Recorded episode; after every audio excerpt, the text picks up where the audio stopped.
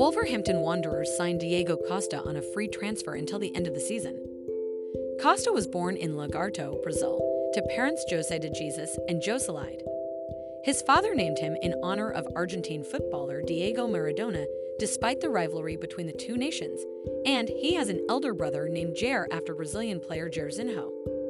Despite regularly playing street football, Costa did not believe as a child that he would turn professional, in part due to the remote location of his hometown. He has since set up a football academy in his hometown, where he pays all the costs. Costa is a fan of Palmeiras. Costa trialed unsuccessfully at his hometown team, Atletico Club Lagartense. At age 15, he left Sergipe and moved to Sao Paulo to work in the store of his uncle Jarminho. Although he was never professional, Jarminho had connections in football and recommended his nephew to Barcelona Esportivo Capela, a team from the south of the city set up as an alternative to drugs and gangs for youth of the favela. Before joining this team, he had never been coached in football.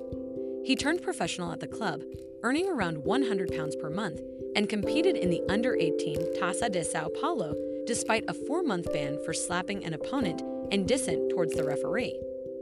Although he was sent off in the first game of the tournament, he attracted the attention of renowned Portuguese agent Jorge Mendes, who offered him a contract at Braga.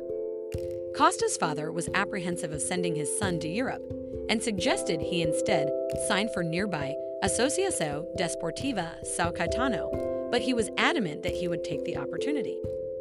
Jair played on the same team as Diego and was a slimmer, more technically able player, but had less focus. The two were often not fielded at the same time in order to prevent arguments. He never turned professional, but had a three month trial at Basque club Salvatierra. Costa signed for his first European club Braga. He initially struggled with loneliness and the comparatively cold weather of northern Portugal. Out of action due to the club's lack of a youth team, he was loaned that to Penafiel in the second division. Through his negotiations with Spain's Atletico Madrid, Jorge Mendes arranged Costa's transfer for 1.5 million euros and 50% of the player's rights. Costa was loaned to Segunda Division side Celta de Vigo for the season. The team barely avoided relegation, and Costa earned a reputation for being a disruptive influence and scored six goals. Despite earning a poor reputation for his conduct, he was loaned out to Albacete. Costa was known for misbehavior on and off the pitch while at Albacete. He was sent off away to Tenerife, after which he slandered the referee's mother and confronted his opponents. He pulled practical jokes on his teammates and employers, earning him the moniker that crazy Brazilian. However, he was a central figure as they avoided relegation. He was sold to Real Valladolid as part of the deal that sent goalkeeper Sergio Asenjo in the opposite direction, with the transfer including a 1 million euros buyback option that could be activated by Atletico at the end of the season. He scored nine times in his first 32 games for the Castile and Leon side. Costa returned to the Colchoneros, initially as a backup to Sergio Aguero and Diego Forlan. Atletico also paid Braga to buy all the residual 30% economic rights and also had to pay in excess of 833,000 euros in agents' fees to Jorge Mendes. He scored 36 goals in 52 games, winning the La Liga Trophy, Copa del Rey, Europa League, and Super Cup. Chelsea signed Costa for 32 million pounds from Atletico. He scored 59 goals in 120 games, winning two Premier League titles and Football League Cup. Opposition fans hated him. Opposition players hated him. Everyone wanted him on their team. He has not hit double figures since leaving Chelsea. The edge is still there in his mind, perhaps not in his aging body. And yet, returned to Atletico Madrid, then left for Atletico Mineiro, winning the Campeonato Brasileiro Serie A trophy and Copa do Brasil Cup. Costa's physical play was used in support of his teammates. Costa's size, technique, and strength, coupled with his link up play and ability to hold up the ball with his back to goal, allow him to be an effective target man.